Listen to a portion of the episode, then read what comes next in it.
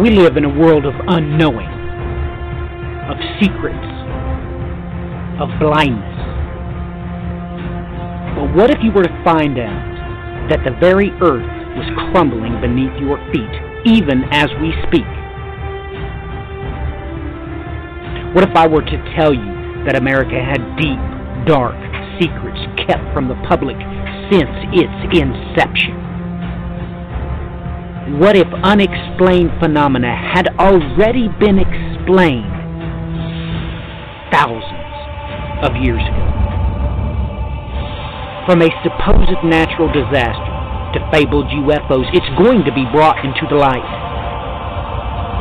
With the one single document that is a testament to the evidence of the future history of this planet.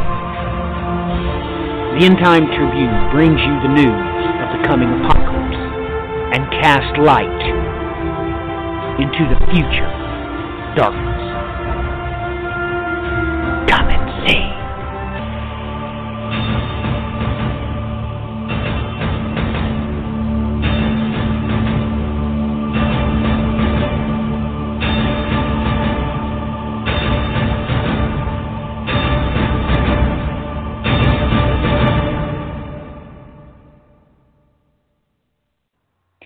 Welcome, ladies and gentlemen. Welcome to the End Time Tribune. It is a blessing, an honor, and a privilege to be with you here tonight. We are your hosts, Brian Ingram, and I am Matthew Miller. Uh, this broadcast is literally, shall we say, in the nick of time. It was last night that I sent Brian some messages concerning temporal seculars of time. I'll relate to you here in a few minutes just exactly how this comes about, but I want you to start thinking about these things and maybe searching them out while we play uh, a song as Brian and I both get ready because literally uh, we just jumped into the saddle. I want you to think about this. One of the basic principles of the Hebrew calendar is the observation that the sun, the earth, and the moon come back into the same relative position every 19 years. A fact of astronomy. In one lunar month, the month rotates around the Earth. In one solar year, the Earth revolves around the Sun. But only once in every 19 years do they come back into the same precise conjunction. Thus, every 19 years, or 235 months exactly, the lunar cycle comes back into precise conjunction with the solar cycle. Now, ladies and gentlemen, we all know that God finished creation in six days. However, most people do not realize that is exactly 144 hours. When we think about what the Lord Christ the King said concerning time, he said, you cannot know the day, you cannot know the hour. When we think about that phrase, ladies and gentlemen, a day's basic secula is an hour. There's nothing more than an hour that can be fit into the temporal secula of a day. Well, ladies and gentlemen, when you do the same thing moving up the next secula of time, of course, there are seven days in one week. You cannot divide up a week into smaller incrementations. Can these things be put together? Do they correlate temporally with what is to come? We'll be right back after this short break. Ladies and gentlemen, this may very well have everything to do with what you know to be the Blood Moon Jubilee as well. Like I said, this is literally coming in at the last moment. So Brian and I need to prep for this show, get our links ready, gather our thoughts. As we do so, please think about these things? What if we really are at key time?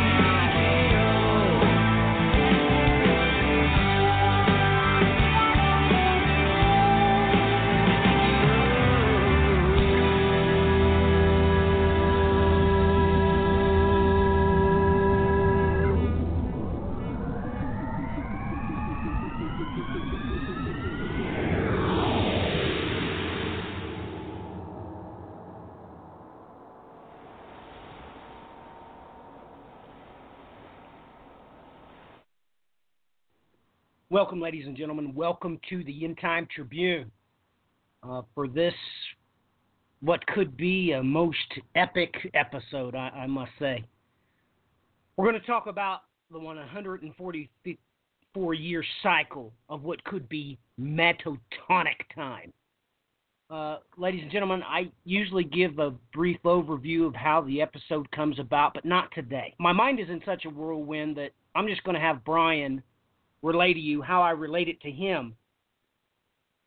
All I kind of remember is I got up at 2 o'clock in the morning because, well, things were just bothering me. Uh, so, uh, Brian, why don't you just jump right in here and uh, describe how I described it to you and how this episode come to be exactly, please.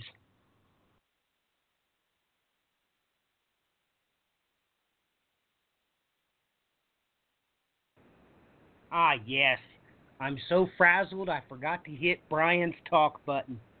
Uh, ladies and gentlemen, like I said, I am I am frazzle brained. Uh, Brian needs to relate to you the the events that led up to this show. Uh, sorry about that, Brian. Man, I haven't done that in years. Uh, so sorry for that. I do I do apologize, but uh, please inform the listener about this uh, episode and the events leading up to thereof. All right. Well, here's how this all started.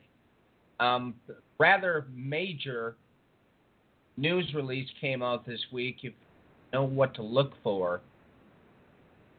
Uh, this is out of the Jerusalem Post, uh, posted on the 14th of this month. Over 100 members of Indian lost Jewish tribe to make Aliyah this week. 30 members of India's B'nai Menashe Jewish community were set to land in Israel on Tuesday evening, the first in a group of 102 due to immigrate to Israel this week. The Aliyah being facilitated by the Jewish based non-profit organization Shavei Israel, which works to strengthen ties between Jewish people and descendants of Jews around the world. The 102 new immigrants arriving this week all hail from the northeastern Indian state of Mizoram, which borders on Myanmar and Bangladesh, and is home to the second largest concentration of B'nai Menashe in India after the state of Manipur. This week's Aliyah marks the first time since January 2014 that B'nai Menashe will be immigrating from Mizoram. The Olim plan to make their homes in Nazareth Eliphet, following in the footsteps of other members of the B'nai Menashe community. Among those arriving this week is Miriam Sharon and her two children. Sharon, Sharon's husband, Shomron, died two weeks ago after a long battle with cancer. My children and I are heartbroken that their father didn't live to see his dream of making Aliyah come true, said Sharon. But we are excited to make this journey and honor his legacy by building our new lives in the Jewish homeland. And I am sure that he will be with us in spirit with every step that we are to take on the holy soil of Israel.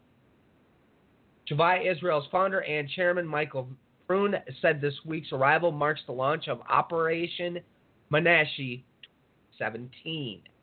Over the course of the coming year, with God's help, we will bring a total of more than 700 B'nai Menashe immigrants to Israel, the largest ever airlift in a single year, Freund added. After 27 centuries of exile, this lost tribe of Israel is truly coming home. But we will not rest until all the remaining B'nai Menashe still in India are able to make Aliyah as well. The claim of the B'nai Menashe is descendants of the tribe of Manasseh, exiled from the land of Israel more than 2,700 years ago by the Assyrian Empire, has stirred controversy in Israel over the years. Chief Rabbinate initially did not consider the B'nai Menashe to be Jewish, and their immigration was halted at the beginning of the 21st century amid contention. But in 2005, then Sephardi Chief Rabbi Shlomo Amar formally recognized the B'nai Menashe as descendants of one of the lost ten tribes, though still requiring them to convert to Judaism. In 2012, the government lifted a freeze on Aliyah from the community, and so far, some 3,000 B'nai Menashe have made Aliyah with assistance of Shavei Israel. According to the organization, another 7,000 B'nai Menashe remain in India. So, folks, if you didn't gather what it is saying, Manasseh is coming home to Israel. And there's been actually, I would have to suspect the reason this um, ban from them traveling was lifted was due to the genetic testing that had taken place over the last few years here that showed that definitely Manasseh was here in India. And you've also got within the Pashtun people in Pakistan, you have Ephraim and Manasseh are also in those groups in Pakistan as well. So this is pretty big news. And yet Matthew managed to stumble onto this interesting little cycle from the captivity when the Assyrian invaded and brought those tribes into captivity going into 144 times 19 to give you that exact year time frame. So we've got quite a few rather interesting things somehow tied up in this. That's right, Brian. We do because, eh, ladies and gentlemen, I, I couldn't understand why I'd gotten up in the middle of the night and why this article that Brian sent me bothered me so much. I'm I really don't know how to relay this outside of the context and the controlled environment of the Holy Spirit. Um, ladies and gentlemen, I am a biblical mechanic by definition. I don't think with the alphabet and I don't think with numbers. I think alphanumerically. This is what was drilled in me since birth. So, as I'm turning these things over in my mind, I want to find out what the correlation of what this could possibly be because the children of Israel have been promised scripturally they will be offered highways home. Prophetically, of course, that extenuates out to the bride of Christ herself. So I am confounded by my thoughts, and it wakes me up in the middle of the night, uh, which probably has most of you as well as I at a loss. How could I have been calculating these things in my mind as I slept? But then it hit me. It said that they started their journey home on this highway in 2014. I know that 2014 would put them very close to the event horizon once you add 721. Of course, the rise of the Assyrian invading. That would put that date very, very, very close. If you calculate it, uh, just using our calendar, of course, you come up with 2,735 uh, uh, years. And in the back of my mind, that was eating at me because I, I, I know that number because it, it let me explain it to you like this. I have a note with all of the multiples of 144 up to 12,000. I have had this since I was 13. So those particular numbers are in my subconscious. They they you cannot get them out. When I see certain numbers, I know that pathway. It creates a pathway in my mind and I look at it I I I interpret it both uh, linguistically as well as mathematically.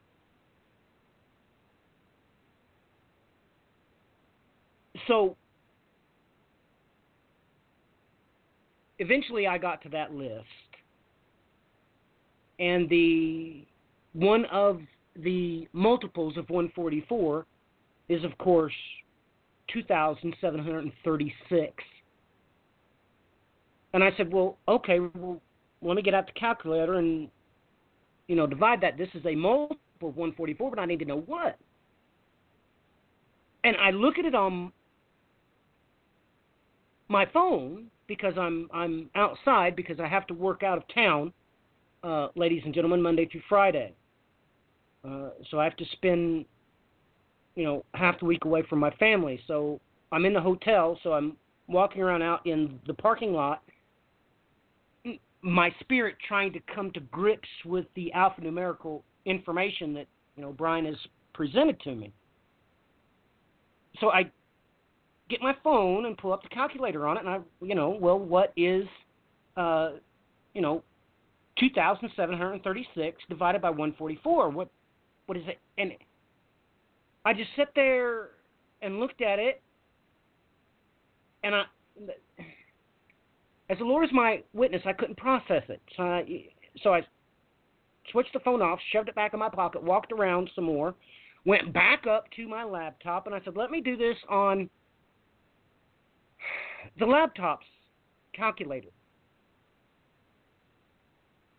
And I, I did it. I, you know, I I know the numbers off the top of my head. You know, uh, two thousand seven hundred thirty-six is a multiple of one forty-four. Divide that by one forty-four. What do you get? And it came up nineteen. And the thing about it is, is that the desk in the hotel room is directly in front of the window, and I had the window open. And as this occurred to me, I looked up, and right there was the moon staring me at the face, and it just it overwhelmed me, ladies and gentlemen, because that is the metatonic cycle. That's a cycle of 19 years. Uh, so it, it's it's it's it's overwhelming when I know all the backdrop of information. This comes uh, uh, from a Greco astronomer. This comes from a Greco mathematician. Okay, ladies and gentlemen, and, and why that sticks in my mind is very important because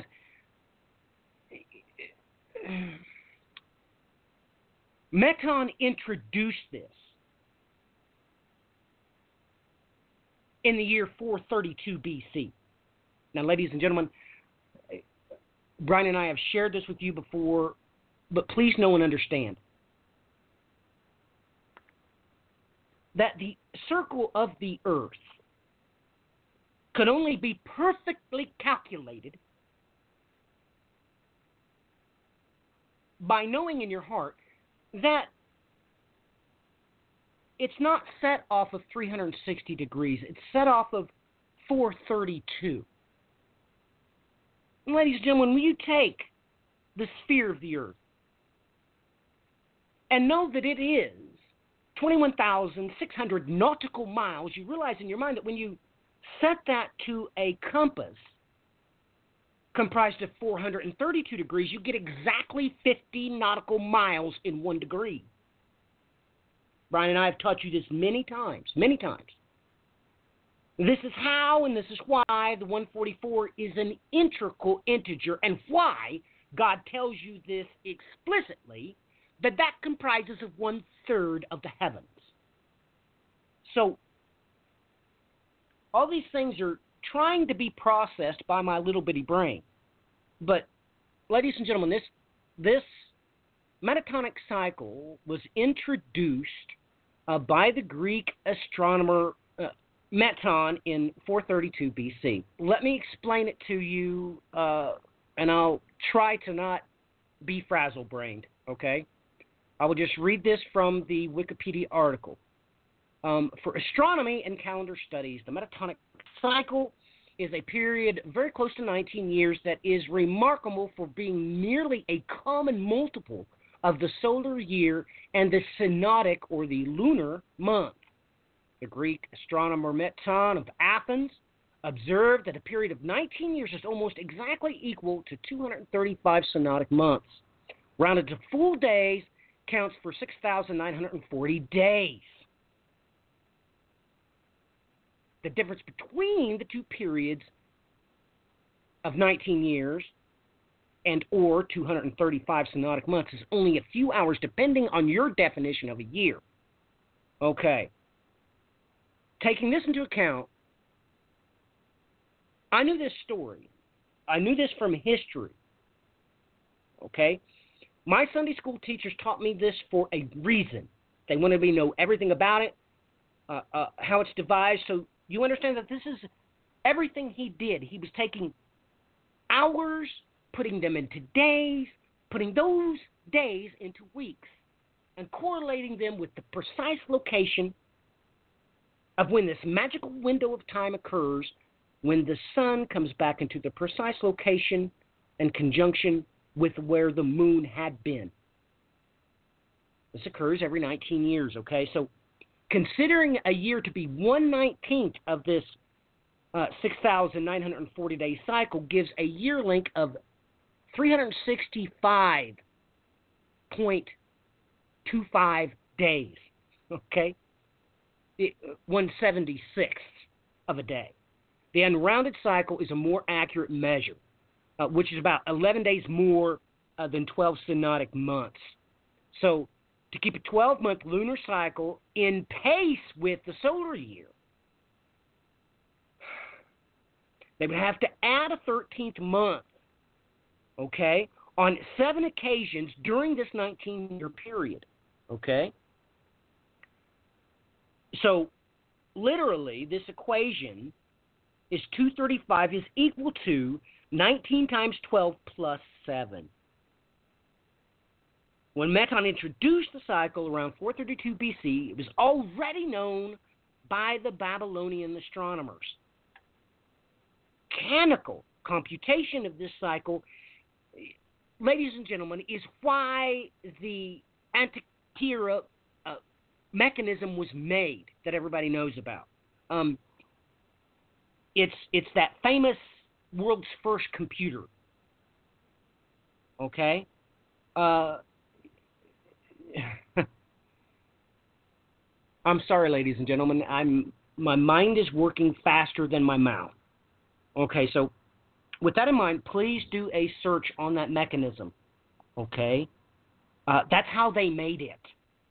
Um, but anyway, this cycle was used in the Babylonian uh, calendar the ancient Chinese calendar system that's called the rule cycle and the medieval uh, computus, uh, i.e., the calculation for the date of Easter, it regulates the 19 year cycle on the modern Hebrew calendar. The start of the, metacy- the metatonic cycle depends on which of these systems is being used. For Easter, the first year of the current metatonic cycle is 2014. Now, ladies and gentlemen, the Lord is my God. I didn't know that last sentence was in this Wikipedia article. But, ladies and gentlemen, you heard Brian read from that article. The first time these Jews were offered their highway home was in 2014. Now, this is all being dumped into my mind at the last moment. So I'm sorry if I'm a little bit overwhelmed. And when I'm overwhelmed, I tend to get mean. I, I, I, I tend to act like a teacher. Well, let me rephrase that an instructor.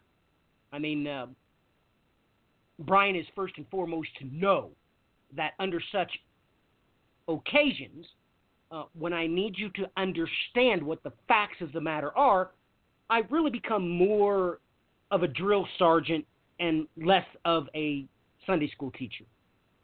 So I'm going to try to to regulate my intensity. Um, but this is the truth. I didn't know that last sentence was in there. I mean, I, I don't use Wikipedia. The only reason why I even know about Wikipedia is because of our sister Dory. Uh, she loves to use it, so I interact with it sometimes, and then uh, uh, so I got in contact with my Jewish friends, and, and when I see that, that things are wrong, uh, pertaining to the Bible or time, I will pass it along to them and they will edit the page uh, for the Bride of Christ um, as a favor, as a personal favor to me, uh, because I have not only uh, labored in their individual households, I have labored in their individual synagogues. Uh, uh, uh, you know, replacing tiles on the floor, fixing the furnace. Um, so, ladies and gentlemen, I had no idea that last sentence was there. And how could this possibly relate to this article that just come out? But this is my point. I know my history, and I know that uh, many people are in consternation as to when the rise of the Assyrian event occurred. There is basically, uh, basically, you can get scholars to say anywhere from 721 to 719. Some of them even earlier. And I realized in my mind, as Brian and I talked with this today, God had confused it by one of his laborious weeks. He was confusing this by seven years of time. Now, you all have heard Brian talk publicly about all the consternation that comes into direct focus around 12 BC. Also, there's major consternation involved with this very event the rise of the Assyrian and his invasion of the beautiful land. So I need to take a deep breath, not only not only physically but but mentally and spiritually for a minute. Uh, because I like I said, I need to try to regulate my spirit or I'll become overwhelming and and come across to everybody as a drill instruct you know, uh, drill instructor, you know, for the Marines or the Army or whatever. And I don't want to come across that way because this is very important information for you to understand. It would be biblically sound or beautiful, shall we say, for the end of days to begin off of 144 metatonic cycles from when the Assyrian invaded the beautiful land the first time. So, finding this date of when he invaded is very critical, but you're setting in it right now. The earliest date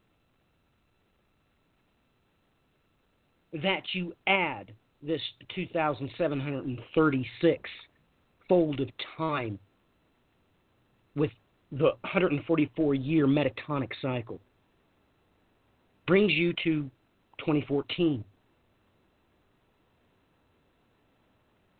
And I just explained to you how it could be a window of 144 hours that God labored and was finished with creation. That's six days. You translate that to six years. We have a window of six years here and count them on the fingers. You've got 2014, 2015, 2016. It means we're down to a four year window. It means we're right on top of this. Let us consider.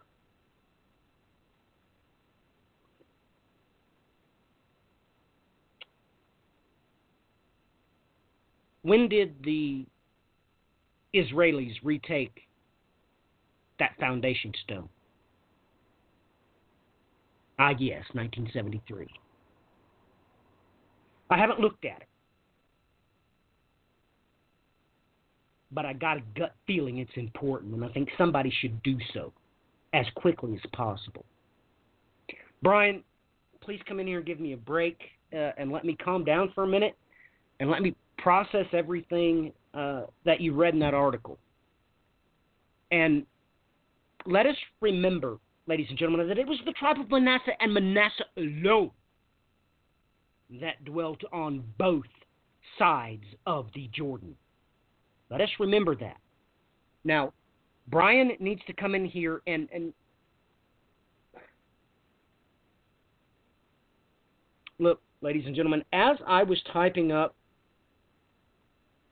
this episode, I mean, I was scrambling to find a good picture to include uh, in this episode, trying to schedule it. And Brian just randomly comes up with Jeremiah chapter 15. And I, there is no reason for me to to mince words with you, the listener. I have no idea how I come up with this chapter. Uh, but I think it's very important. So, uh, Brian, please jump in here and give me a break and just just try to um, at least translate my thoughts to everybody about this and your thoughts, uh, because I think that if we get your conclusions with with this massive amount of information that's been delivered, I think we can pull that into a conclusive conclusion about these things. Bry?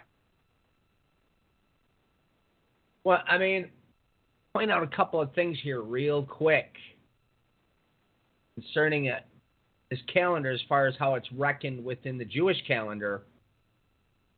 The uh, lunisolar structure, the Jewish calendar, is starting here at the beginning. The calendar, Jewish calendar is luni, luna solar, example regulated by the position of both the moon and sun. It consists usually of 12 alternating lunar months of 29 and 30 days each, except for Heshvan and Kislev, which sometimes have either 29 or 30 days and totals of 353, 354, or 355 days per year. Uh, everybody take note of the 10 day difference of the standard solar calendar of 365. The average lunar year, 354 days, is adjusted to the solar lunar year of 365.25 days by the periodic introduction of leap years in order to assure that the major festivals will fall in their proper season. Leap year consists of an additional 30 day month called First Adar, which always precedes the second month of Second Adar, a leap year consists of either 383, 384, or 385 days and occurs seven times during every 19 year period. So, out of 19 years, this occurs seven times, leaving 12 years in which it doesn't, folks. The so called Metonic cycle. All right, among the consequences of the lunisolar structure are these the number of days in a year may vary considerably from 353 to 385 days. The first day of a month can fall on any day of the week, that day varying from year to year. Consequently, the days of the week upon which an annual Jewish festival falls vary from year to year despite the festival's fixed position in the Jewish month. Now, everybody, when exactly did this last one this 19 year cycle take place. And this took me a long time because the internet wanted to play games and not give me the exact date. Well, here it is. Let's see here. The last cycle had begun in the Jewish year 5758, which is in our calendar is October 2nd of 1997. The current year, the 14th year of the cycle, is completed in the 29th of Elul, 5776, or 2nd October 2016. Well, what does that equate to on the Jewish calendar, everybody? Well, at that night, when the sun falls, Rosh Hashanah began. So you had this deadpan right on Rosh Hashanah. So let's uh, bring up Jeremiah 15. Because while we were prepping, like Matthew brought up, I did a little search.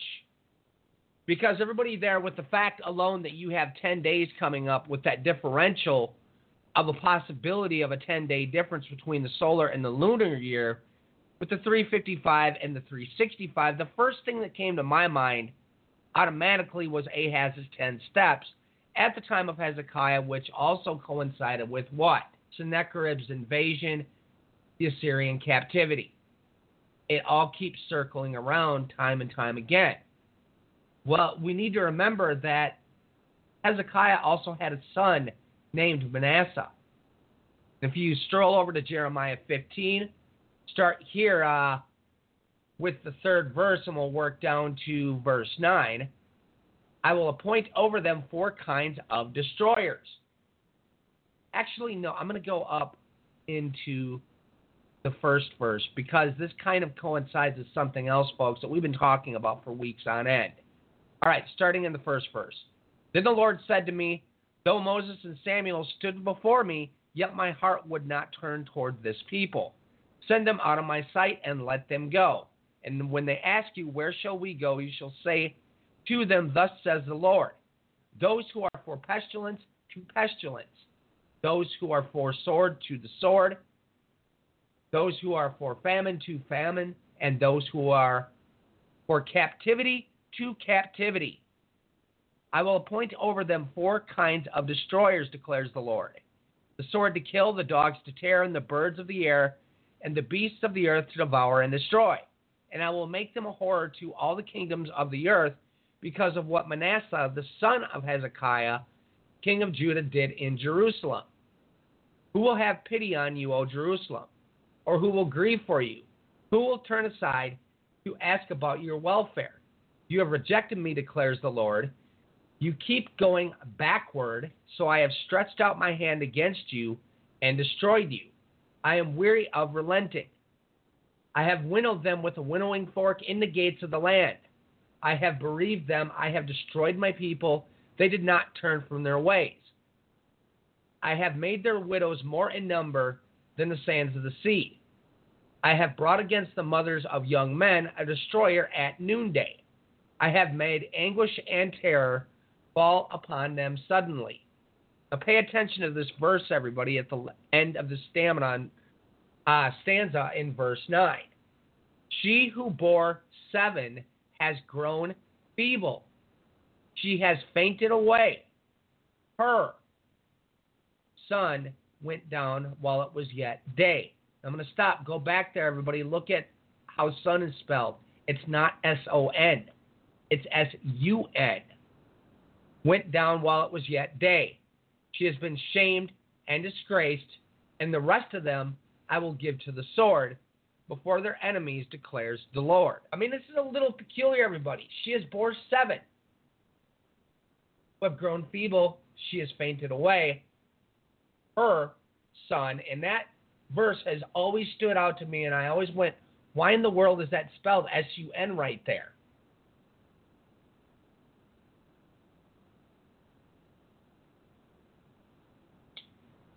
Sun went down while it was yet day.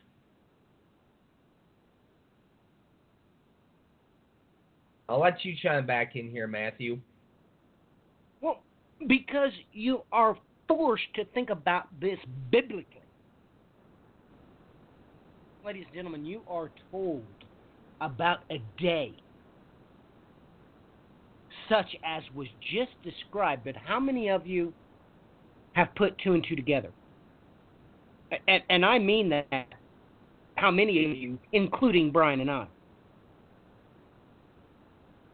Because this prophecy, of course, about the moon being brighter. The sun. Look, this is absolutely prophetic uh, what Brian is talking about. And this prophecy is important.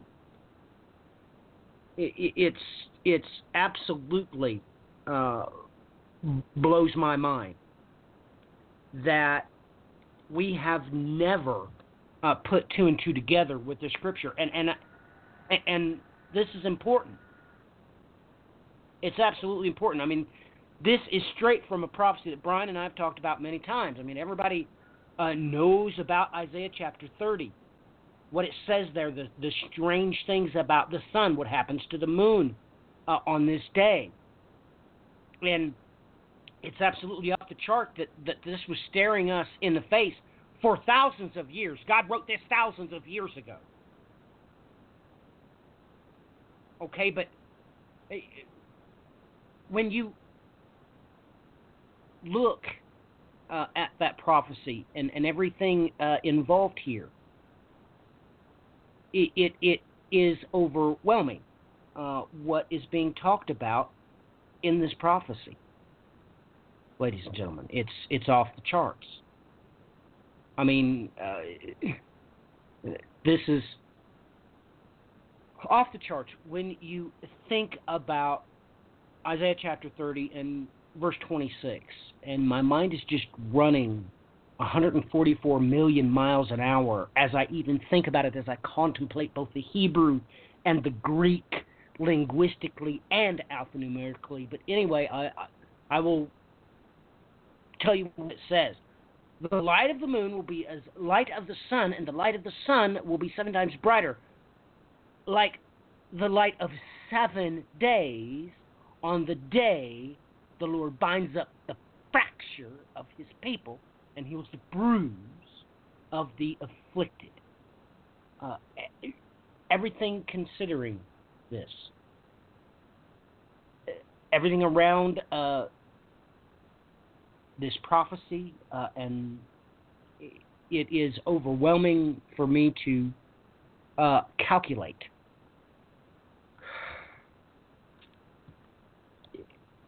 it's it's absolutely off the charts, ladies and gentlemen. It is incredibly uh, prophetic.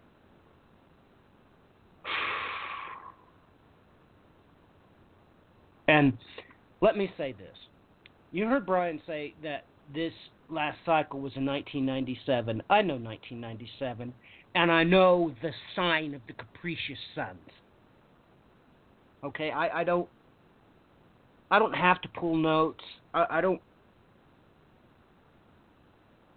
I know what happened in 1997, uh, most particularly in the month of February that year.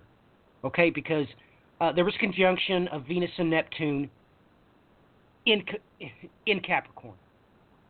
Okay, Venus and Jupiter.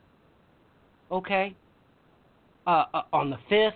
Let's see, uh, on the seventh uh, it was Venus and Uranus. Uh, then Mercury and Neptune. Uh, on on what? Yeah, that, that was the seventh. Mercury and Uranus and Jupiter and Mercury, both those conjunctions were on the twelfth. Um, Jupiter and Uranus was on the 16th or the 17th.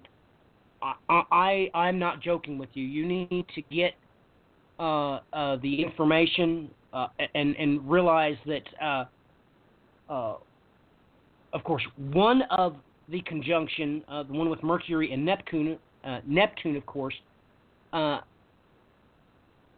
happened right there at the center of the galaxy. Now, at that time, of course, the uh, solar wind or the interstellar wind its origin was right there at that conjunction. Now that's not the case, as Brian and I have both shared with you. The origin of the interstellar wind has moved north across the ecliptic into the sign of the restrainer Ophiuchus. Now, ladies and gentlemen, please just look up 1997, February, and the conjunctions that month with Jupiter and everything else in the sign of the capricious suns. That's that's Capricorn.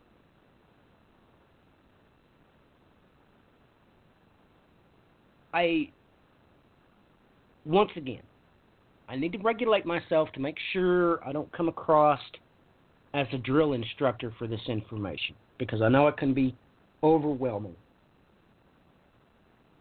So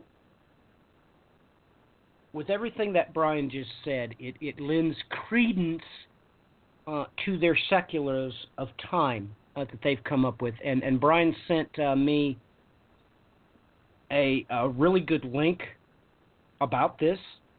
Uh, it would seem that somebody has put this uh, pretty well together. Um, the name of the article is Leviticus uh, 23 Feast Dates and the Second Coming. Now, I'm not sure, I haven't familiarized myself with this, but ladies and gentlemen, this is, this is pretty important. Um,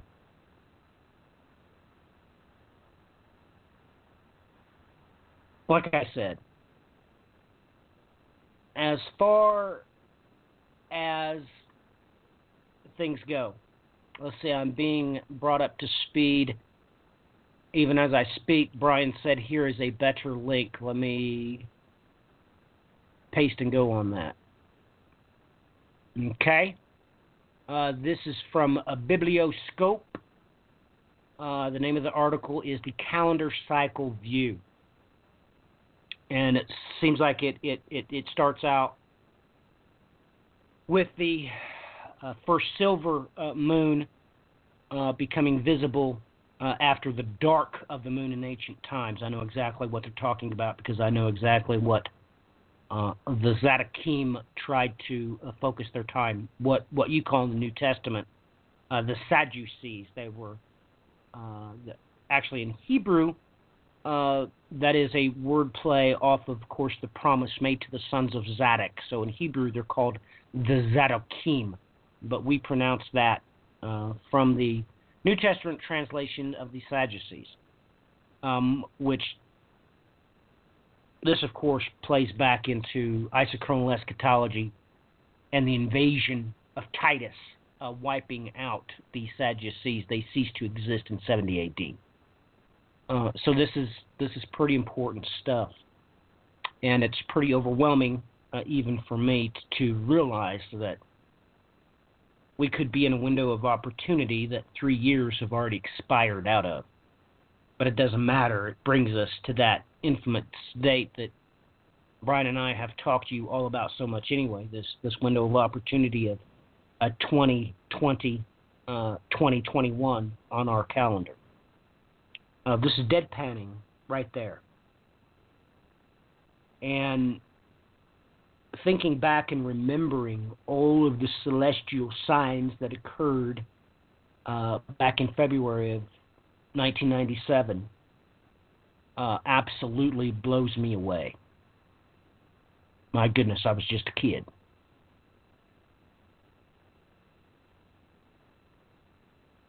And I wish I could have seen all the way to this conversation because I could have correlated this data and put it into hard copy and have it sitting in front of me. Off the charts, uh, ladies and gentlemen, absolutely off the charts. What we're trying to relay to you, and and please remember that this is why when Noah got off the ark, there in Genesis chapter eight, God told him there were six seasons, not four. The reason why he did this was because of the metatonic cycle. Because, ladies and gentlemen, in one month, the faithful witness only shows its face 29 and a half days. So, a full cycle, according to full days, is 59 days. That's two months. In two months, you get a full two witnesses. This is what you're supposed to set the Sabbath on, not what Tom, Dick, Harry, not what the calendar says, not what the Jewish rabbis say. No, no, no, no, no, no, no. It's based off when you cite the new moon. That's when time begins again. So, with this in mind, uh, this, uh, of course, directly correlates um, with the book of Jeremiah, chapter 28, because there we're told some pretty important things concerning uh, this lunar cycle. It, there is one phrase there, and I'm not going to talk about uh, the biblical mechanics, but just try to understand this that, that, that this is not just in the Bible or Jeremiah or the Old Testament or the prophets randomly. Okay? Um, this is important when this prophet uh, did some things he was not supposed to do. Uh, things went awry, but at, at any rate, starting in verse 13 of Jeremiah chapter 28. Go and speak to Hananiah, saying, Thus says the Lord, you have broken the yokes of wood, but you have made instead of them yokes of iron. For thus says the Lord of hosts, the God of Israel I have put a yoke of iron on the neck of all these nations, that they may serve Nebuchadnezzar, king of Babylon. And they will serve him. And I have also given him the beast of the field. Then Jeremiah the prophet said to Hananiah the prophet, Listen now, Hananiah. The Lord has not sent you you have made this people trust in a lie. Therefore, thus says the Lord Behold, I'm about to remove you from the face of the earth. This year, you are going to die because you have counseled rebellion against the Lord. So Hananiah the prophet died in the same year, in the seventh month. The reason why the Lord your God wanted to see that in this same year, in the seventh month, ladies and gentlemen, in seven months, there is exactly three and a half cycles of this 59 days. This is prophetically telling you and advising you exactly what's going to happen to, of course, the Assyrian false prophet that is to come. This is prophetically. He's speaking it prophetically to you so that you will understand the 3.5, the 3.5, the 42 months, the 1,260 days. So, with all this information involved, you have to understand how God sees time. God really don't care what your calendar says. And he never did. He never did. He he he don't look at it. He requireth not its counsel. Monday is when he says it is. And he really don't say when Monday is, ladies and gentlemen, because he really don't care. Everything is set upon his sabbaticals. That's it. He really don't care about anything else. And he's told you that like 144 million times in the Bible, God's holy word. I mean, he said it that many times out of one side of his mouth, out of the Hebrew. He has said it an equally amount of times out of the other side of his mouth, which is the Greek. So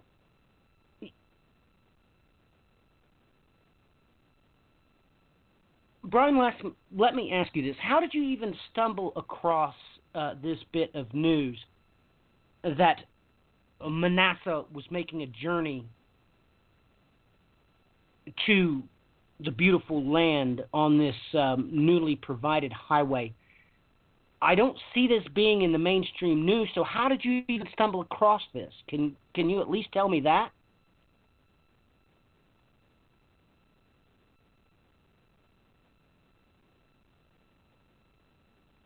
I guess making matters worse, I don't even recall stumbling onto it in the first place.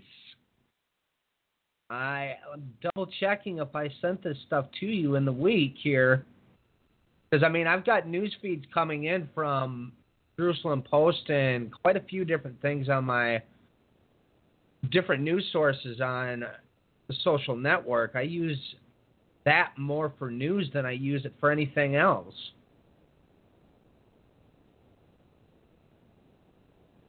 Well, I see. so that's just amazing. So now we can't even figure out how we found the article. Um, let's go ahead and take a break, Brian, and let's regroup, gather our thoughts, ladies and gentlemen. Um, if you'd like to find us, uh, we're on Twitter, End Time Tribune, pretty easy to find. Uh, we're, of course, on the social networking site. I'm doing a lot more engaging uh, here uh, as of late. Pretty easy to find. Just look for uh, End Time Tribune. You'll find me. I've also just uh, uh, created a page for that today. Uh, had oh I can't remember. I think a, a hundred and 136 um, likes in uh, the first 24 hours. So that's you know that's uh, pretty good. But we are Matthew Miller and Brian Ingram, your host.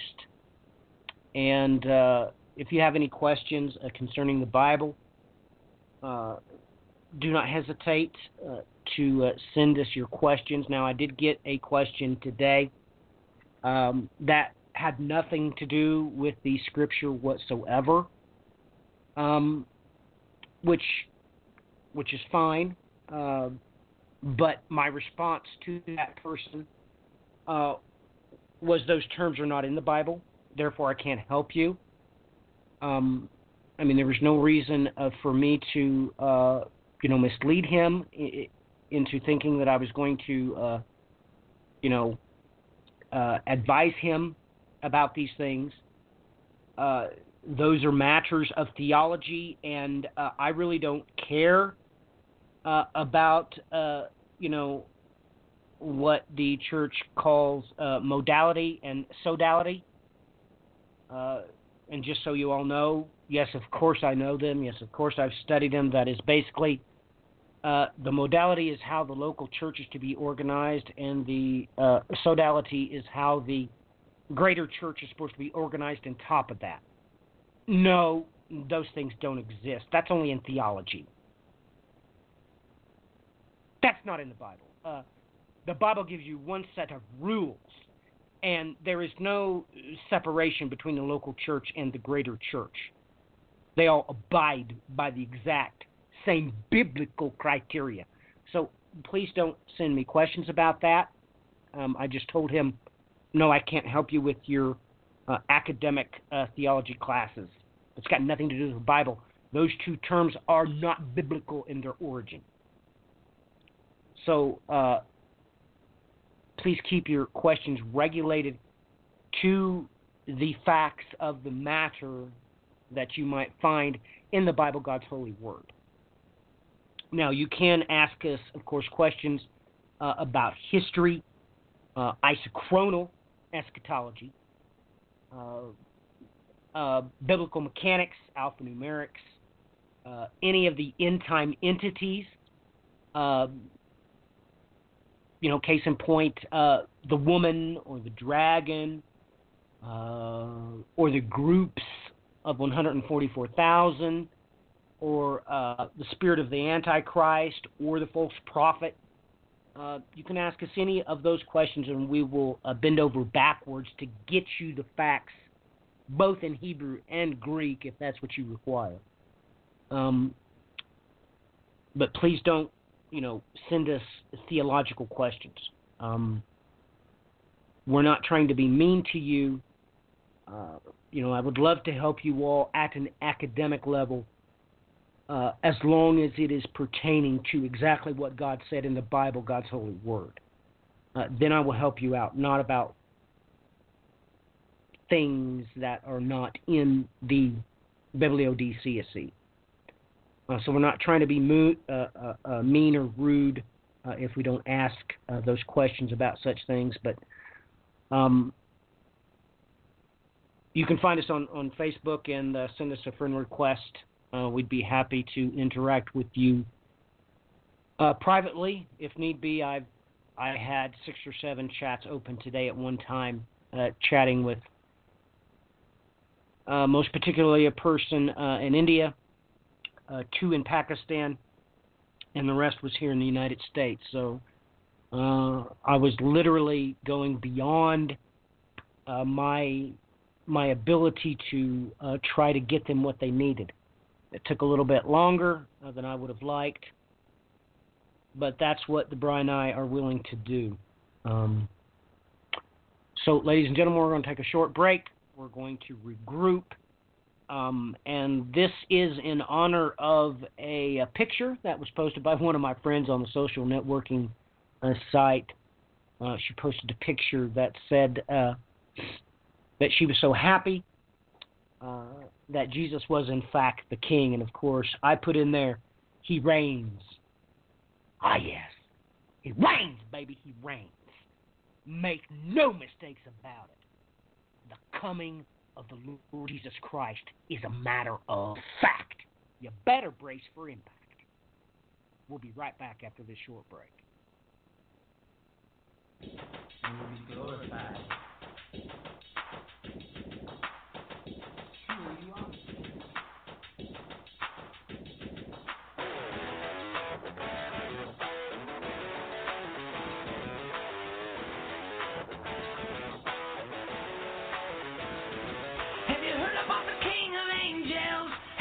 about the one who sent him.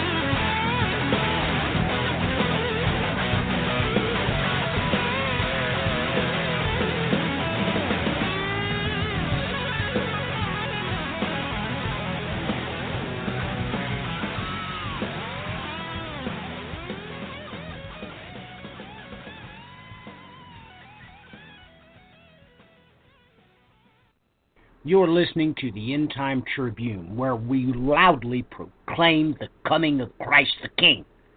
And I shall tell you why. Because he reigns, baby! He reigns!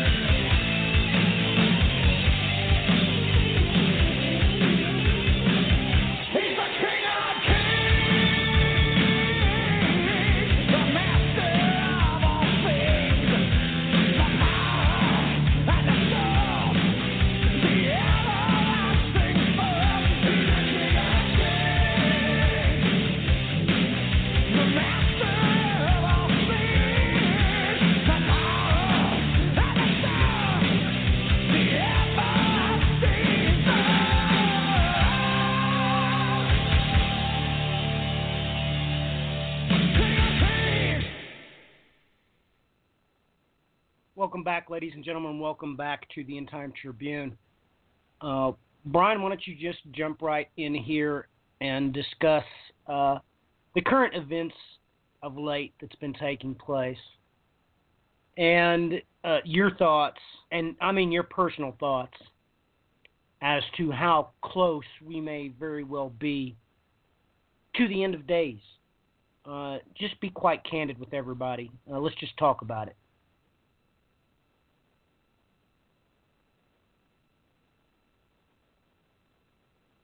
I guess that's dependent on what directions we want to go in this. Um, you know, we've been warning people here to keep an eye out for this rise of nationalism, and obviously we saw it happen pretty full force here in the United States after this. Uh, well, during the phase, not me. Let let me not mince words concerning what's happening as we speak. It started rising as the election cycle was going on, and it got fairly out of control. Um, this last couple of weeks, I believe it's in Sweden and in France now, we have another one of these leaders rising to the forefront. And with this going hand in hand, this is causing a divide across the land in many nations. While these a- actions of these uh, nationalist movements are stirring up in these places. It's causing a divide between the people, and that's one thing we've warned people to watch out for is, you know, civil war to be flaring up in these very places.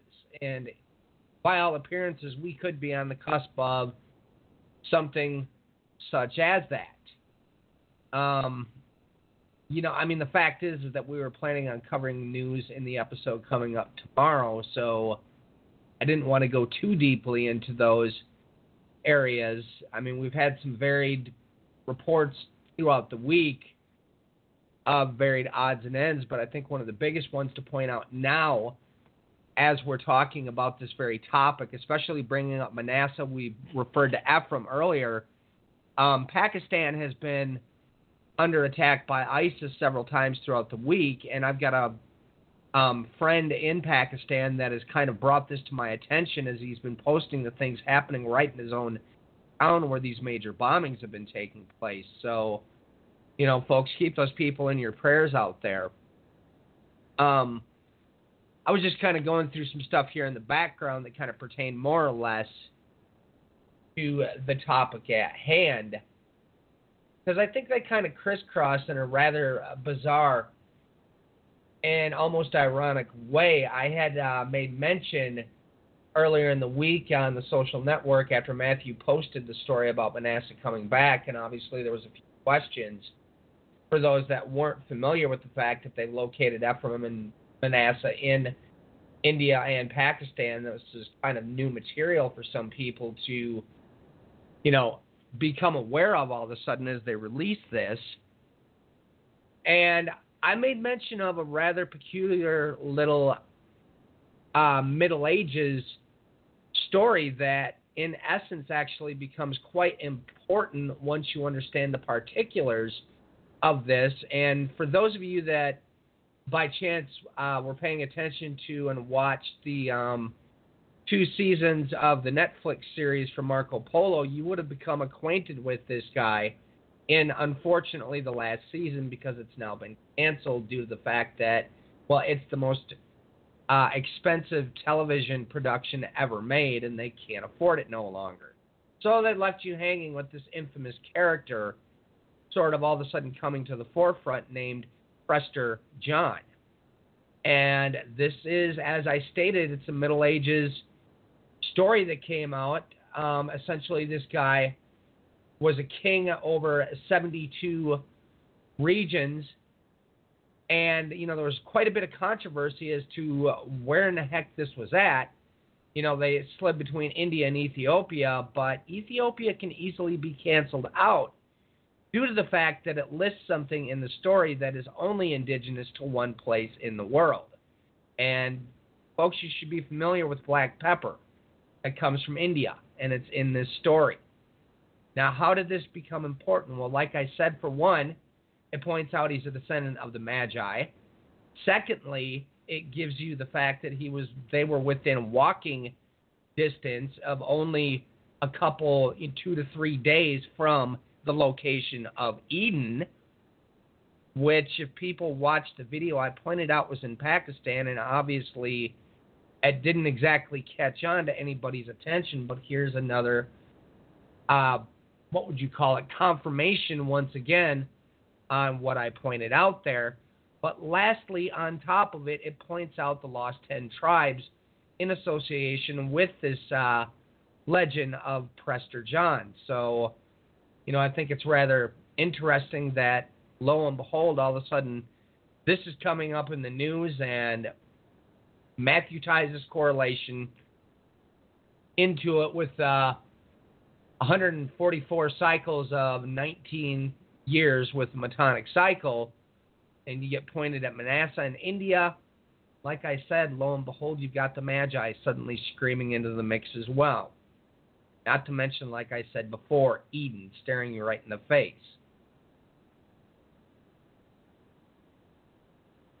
That's right. And, you know, ladies and gentlemen, let's let's talk about this description that Brian read to us from this article because you need to understand about the Shanah Me'uberet.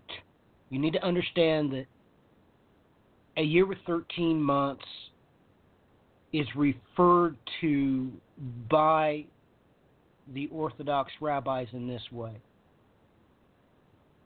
literally, ladies and gentlemen, that phrase means a pregnant year, and there's seven of them in a metatonic cycle. And you just have to realize the ramifications of this. And and how did Brian stumble upon Jeremiah chapter 15 concerning this because listen to what he brought to your attention. It, it, it's it it's very serious. Uh, he he brought up to you this this correlation that at one point, if you're reading it to someone and they're listening to it, they don't understand that he switches between S U N and S O N. And Y refers to as as as her. Let's read that one more time and let's think about that. During the metatonic cycle of 19 years, there are seven years that, biblically speaking, we call those pregnant years. There's seven of them. Listen to this one more time. She who bore seven sons pines away. Her breathing is labored. Her sun has set while it was yet day. She has been shamed and humiliated, so I will give over their survivors to the sword before their enemies, declares the Lord. Now, this on top of other prophecies that that speak this way. Uh, you know about these particular uh, things, ladies and gentlemen. I've already brought up to you uh, Isaiah uh, chapter 30, verse 26, which, by the way, just so you all know, I'm not going to jump uh, into uh, the biblical mechanics of that, but, ladies and gentlemen, that very verse has 144 in it, just so you know. But you have to understand that, that this is uh, also, uh, this type of language is also in Amos chapter 8 and verse 9, which you've heard Brian and I talk about so many times. Uh, of course, a New American Standard Bible puts it this way Will come about in that day, declares the Lord, that I will make the sun go down at noon and make the earth dark in broad daylight.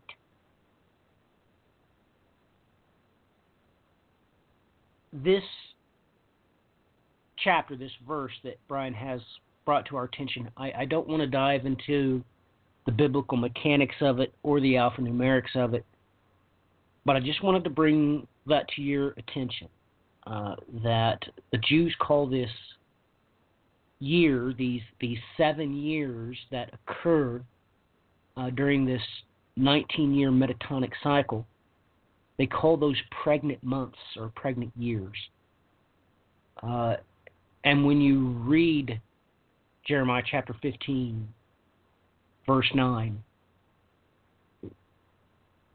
It is obviously speaking of her as if she is in labor, but then it says, So I will give over their survivors, making you sure, sure that you understand that her is referring to a group of people. And, ladies and gentlemen, I don't know why in this very vicinity Brian points out that Isis has been hammering them for some reason. And prophetically, let me remind you that the Lord your God wants you to every way, shape, and form make you realize that the entire earth has become Egypt. We are all slaves to this fiat system of currency. And, ladies and gentlemen, that being the case, you have to realize that Isis was the bride of Osiris, which is beyond any shadow of a doubt, historically and archaeologically speaking, the Egyptian version, the Assyrian. this deity is always portrayed as a bird of prey with great wings. Of course, how did the Assyrians themselves do it? Of course, it is the winged disc with the false prophet displayed in it. Of course, there was the next time with Antiochus Epiphanes. What did he march into the temple carrying? Of course, it was the Roman standard. You do realize that he was over the dynasty, over the land of the midst of the rivers. What was the top of that standard, ladies and gentlemen? Of course, it was the bird of prey. You fast forward to the next time this comes around the ride, and Titus had had enough. What is it that he marched into the temple bearing on the top of his standard? Ah, yes, the exact representation of Ashur.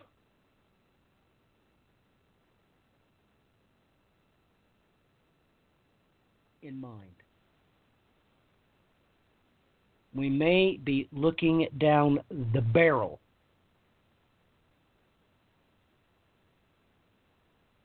of something. You know, we all want to look down the timeline and see the future. Well, what if it's not a timeline? What if we're staring down a barrel and the Assyrian is getting ready to pull the trigger? Ladies and gentlemen. I would like all of you to, uh, if these things have stirred you, to consider uh, my very first post on the End Time Tribune uh, blog spot.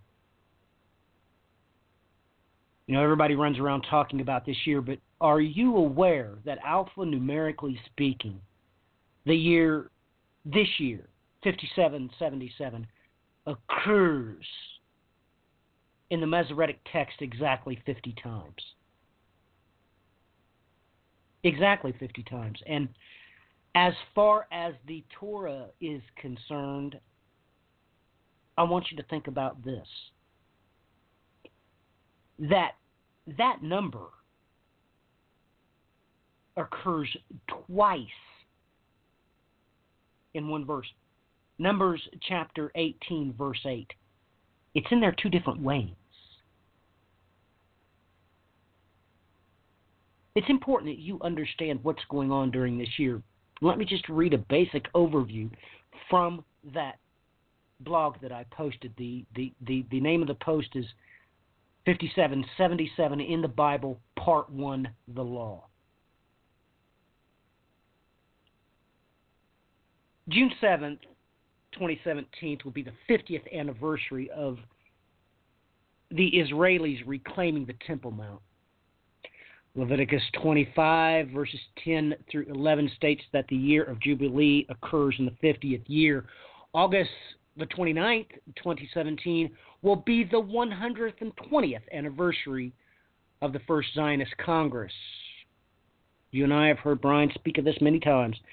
In Genesis chapter 6, verse 3, God stated that man's years would be 120. On November the 2nd, of 2017 will be the 100th anniversary of the Balfour Declaration. Genesis uh, 21, verse 5 states emphatically that Abraham was 100 years old when the seed of the promise was born. On November 29, 2017, will be the 70th anniversary of the United Nations vote to establish a Jewish promised land in Israel. Psalm 90, verse 10 states that a generation is normally 70 years long. Jeremiah 29:10 states that the children of Israel would be in captivity for 70 years, and they were.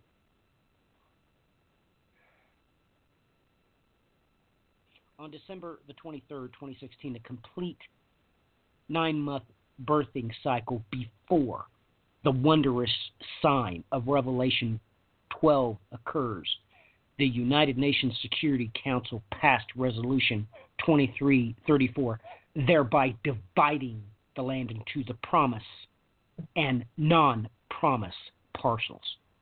These temporal seculars are real. They occur this year.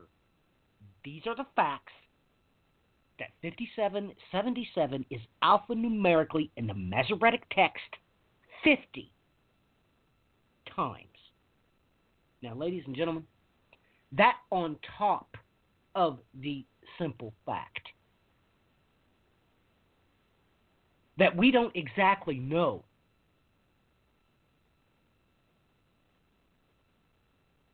when the Assyrian invaded the beautiful land.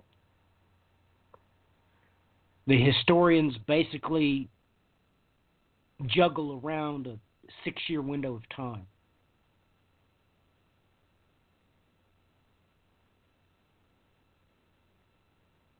But this window of time, you're in the middle of it right now.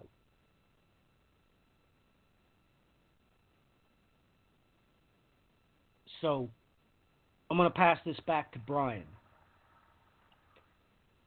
Maybe he can make sense of all these things happening now ladies and gentlemen, I have a video posted on the YouTube channel. You very well may want to look at it. Um, the name of the video is The Sign of Revelation 12 Occurs in 2017. It's got 117,000 views.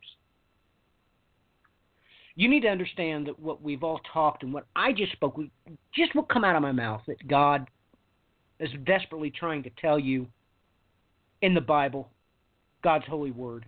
Everybody's in Egypt right now. You're all slaves to this system. That is why the sign that occurs on September the 23rd this year, it doesn't create any sort of crown on the woman's head. It creates a Uraeus crown. And I wish we could have on David Rohl to bring everybody up to speed and to explain to them what a Uraeus crown is. Because it is only found in the land of Egypt, nowhere else. Back to you. Uh, your thoughts on all of this mess of time, shall we say?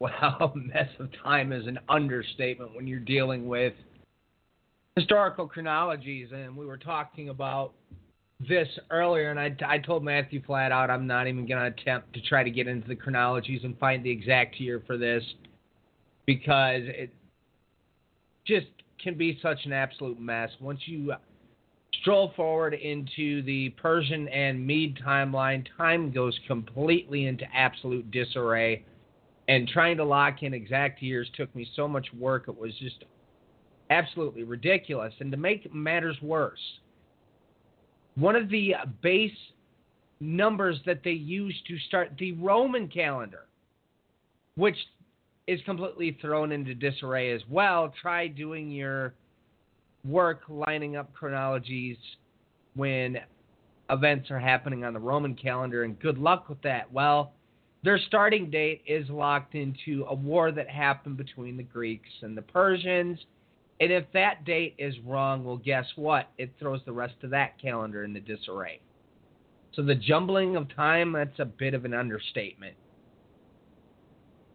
And it's just the correcting of chronology. There's a lot of people working on this stuff out there, folks. You know, obviously, we know of David Rohl's work, and there is actually other people that are working with chronologies in other nations. For instance, China is one that's been worked on, and I believe there's been some work that's been done on India. I've got a couple of different books I've looked at here briefly that uh, tries to tie up some of the mess ups within the chronologies there.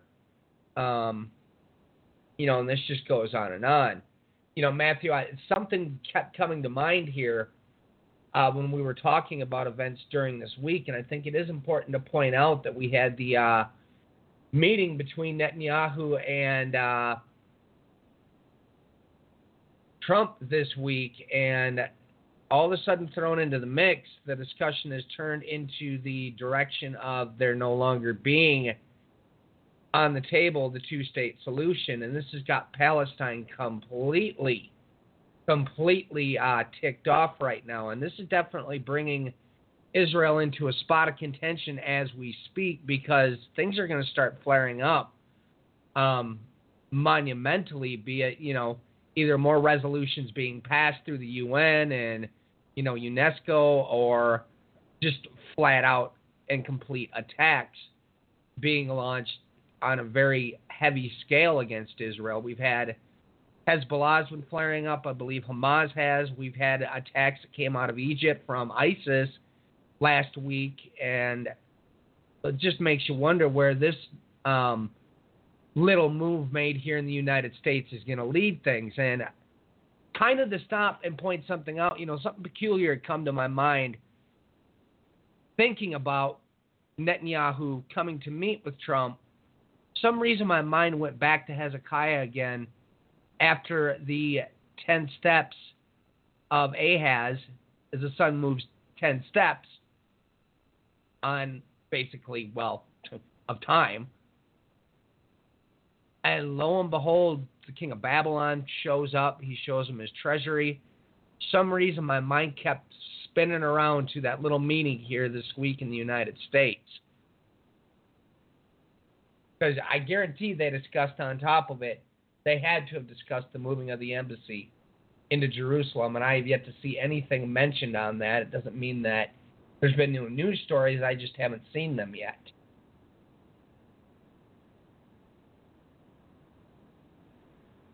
Well, I know this, Ryan. This is what I know.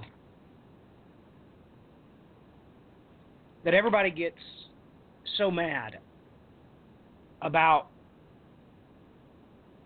you know, let's just look at last year. We gave the Israeli government a $38 billion military aid package. Okay? But they don't realize that this is just money laundering. That's all it is. You see, ladies and gentlemen, let's just talk about the F 35 fighter jet. They took that money that we gave them and they turned around and spent it on Lockheed Martin F 35 Lightning IIs. Now, ladies and gentlemen, just one of these fighter aircraft costs up to 121 million dollars a piece. Just a piece. You have to realize what's involved here. Okay? Because this is the mainstay fighter for the Israeli Air Force. I mean, ladies and gentlemen, just in you know 2011, they bought 19 of them. So they took your money that your government gave them and turned around and gave it back to the elite of this country. Ladies and gentlemen, that makes them a vassal state, don't you understand? You're talking about exactly what happened concerning the Maccabees. What happened concerning the next temple destruction in 70 AD. Ladies and gentlemen, you know, the UN issuing uh, this statement no more Israeli settlements. The Israeli government turns right around and passes a massive amount of other ones. Ladies and gentlemen, can't you put two and two together? You know, is anybody aware that I posted the article plainly stating that what the Trump effect included was the president of this nation, and Benjamin Netanyahu, certainly discussing a two state solution, but that two state solution really wasn't going to be in Israel. They were going to relocate the Palestinians to the Sinai.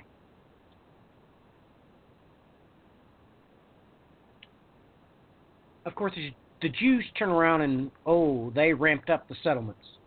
There's only one way to stop them, ladies and gentlemen. You're going to have to go in there and start destroying the Jewish settlements that the UN declares to be and have declared already to be illegal.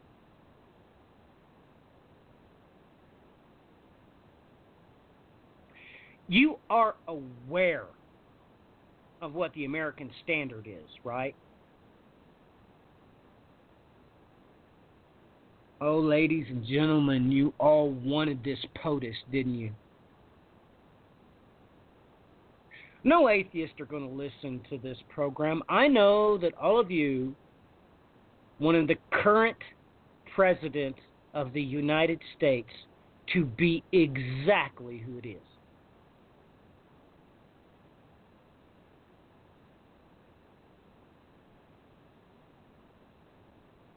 And I'm afraid that we're going to become just like Israel did when they cried out for a king, and God certainly obliged them, and He took King Saul that stood a head above the rest and shoved them down their throat.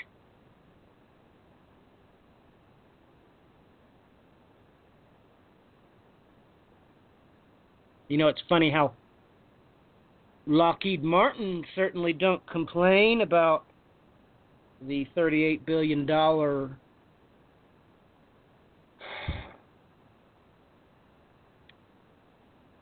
military aid package that we give to Israel in 2016. I mean, they also spent that money to the other bankers that ran our system. Me and Brian has told you about this super attack sub, the Dolphin class, that has no less than 10 forward firing torpedo tubes that came directly from Germany. You know, it makes me think of Brian telling me just last week or something that Germany's got their gold back. Oh, I tremble at the thought as to why the Assyrian would allow that.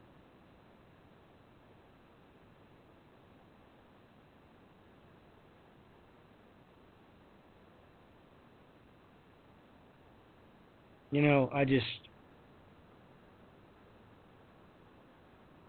My mind is a little bit overwhelmed with all this information. Obviously, I didn't take the time to even consider the biblical mechanics involved with this prophecy that I missed. Ladies and gentlemen, how could I have missed Ladies and gentlemen, when I was a child, I wrote Jeremiah chapter 15 in Hebrew and in Greek. I had to write it. And I had to explain to me, my Sunday school teacher, Brother Webster, not what it said, what it meant. He wanted to know what God meant. He didn't care what the translation was. How could I miss Jeremiah chapter 15, verse 9 was talking about the metatonic cycle?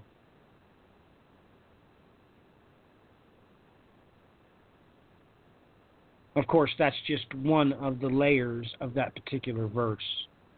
Of course, he was speaking about a real event. That actually did happen.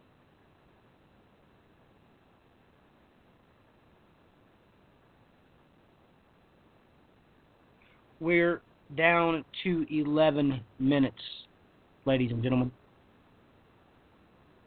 Brian, you just sent me a link and I want you to cover it. I'm not even going to open it. I know it's going to say exactly what my gut says it's going to say. So, Brian, jump back in here. What's this article all about? Well, as I stated, I had not heard anything mentioned during that meeting, but this was just released uh, 10 hours ago. This news story here. Wait a minute. Okay, something's wrong here because it was not released 10 hours ago. This uh, it must have been updated 10 hours ago. Uh, reportedly, plan on moving the embassy and has already been uh let's see here.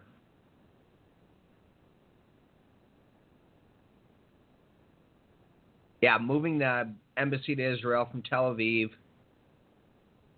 CNN cited Israeli officials as speculating the move could be announced as early as May 24th on the Israeli holiday, Jerusalem Day, that marks the reunification of the capital in the 1967 Six Day War. So I'm not certain why they updated this within the last 10 hours unless. that's what I'm looking for right now. We've got a non committal on the move.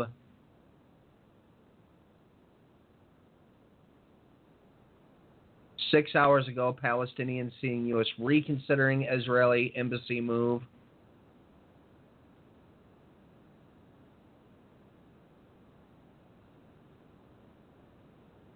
Okay, Jerusalem Post 21 hours ago, U.S. in beginning stages of talks to move U.S. embassy to Jerusalem.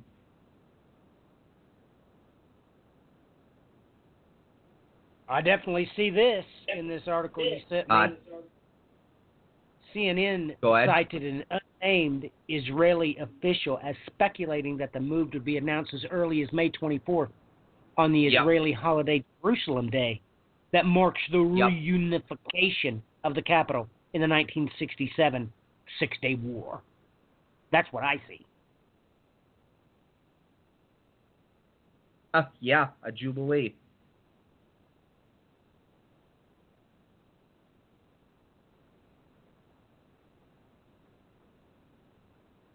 But yeah, I am finding other stories here uh, that are pointing about this uh, move here. I pulled up one. The headline here is Trump pledges to move U.S. embassy to Jerusalem. It was released today. Let's see, what else do we got here?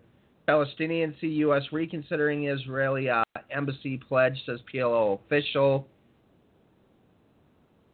White House, U.S. in beginning stages of talks to move U.S. embassy to Jerusalem. Now, that one was written on the 22nd of January, but again, it was updated within the last few hours. So, a lot of these older articles on top of it are being updated now. So, uh, something tells me that this was put on the table during those talks between uh, Trump and Netanyahu this week.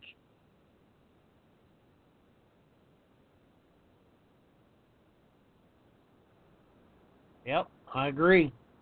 I'm seeing the same thing. You can't determine which one was just updated today or the ones that actually were released today. I'm having a hard time getting a handle on that myself. Um, but you know, Sputnik International says it right because I'm just going to share it because the Google search says here this was 19 hours ago that this is the headline Israel is moving rapidly towards apartheid state. Ladies and gentlemen, um, I wish I knew the ramifications of that statement. Because apartheid is, of course, a policy or system of segregation and or discrimination on grounds of race. Ladies and gentlemen, the world cannot allow this to happen. They just can't. The Palestinians are citizens of Jordan. Why would Netanyahu and Trump get together and talk about creating a place for them in the Sinai? That's Egyptian territory. The UN loudly proclaims the Jewish settlements in said territory to be illegal. The Israeli government loudly shouted back that we will build our settlements wherever we want. This is going no place fun, to say the least.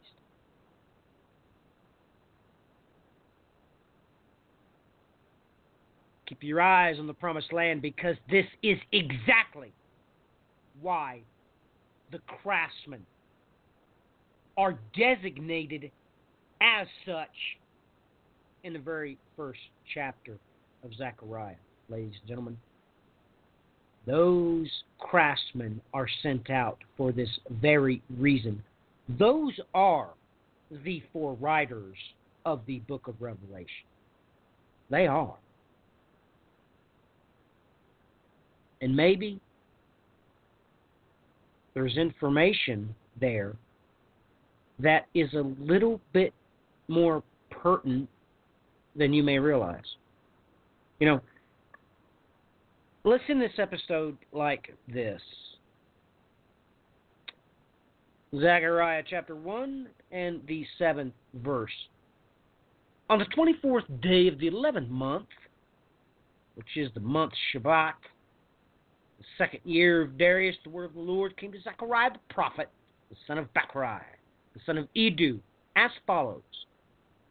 I saw at night, behold, a man was riding on a red horse, and he was standing among the myrtle trees, which were in the ravine, with red, sorrel, and white horses behind him. Then I said, What are these? The angel who was speaking with me said to me, I will show you what these are. And the man who was standing among the myrtle trees answered and said, These are those whom the Lord has sent to patrol the earth. So they answered the angel of the Lord, who was standing among the myrtle trees, and said, We have patrolled the earth. Behold, all the earth is peaceful and quiet. The angel of the Lord said, O Lord of hosts, how long will you have compassion for Jerusalem and for the cities of Judah, which you have been indignant these seventy years? The Lord answered the angel who was speaking with me with gracious words, comforting words. So the angel who was speaking with me said to me, Proclaim, thus says the Lord of hosts, I am exceedingly jealous for Jerusalem and Zion. But I am very angry with the nations who are at ease. For while oh, I was only a little angry, they furthered the disaster. Therefore, thus says the Lord I will return to Jerusalem with compassion. My house will be built in it, declares the Lord of hosts, and a measuring line will be stretched over Jerusalem again proclaim, saying, Thus says the Lord of hosts, My cities will again overflow with prosperity, and the Lord will again comfort Zion, and again choose Jerusalem. Then I lifted up my eyes and looked, and behold, there were four horns. So I said to the angel who was speaking with me, What are these? And he answered me, these are the horns which have scattered Judah, Israel, and Jerusalem. Then the Lord showed me four craftsmen. What are these coming to do? And he said, These are the horns which have scattered Judah, so that no man lifts up his head.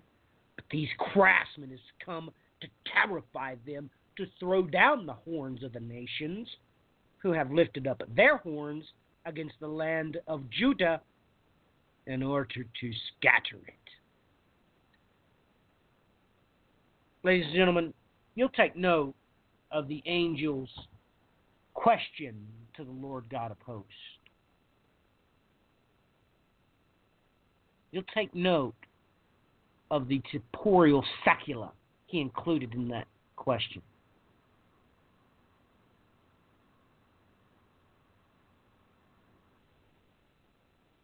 Then the angel of the Lord said, O Lord of hosts, how long will you have no compassion for Jerusalem and the cities of Judah, which you have been indignant these 70 years?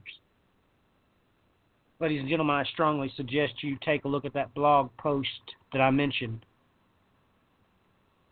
Because I just mentioned to you the temporal secula of 70 years that will terminate this year because on the November 29th of 2017 is the 70 year anniversary of the United Nations vote to establish the Promised Land.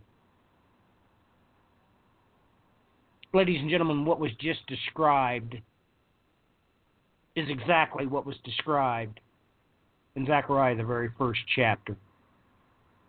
So, with that in mind, we're down to 30 seconds. Until next time, ladies and gentlemen, God bless, Godspeed. Brian, say your goodbyes, please. All right. Thanks for everyone joining us. God bless.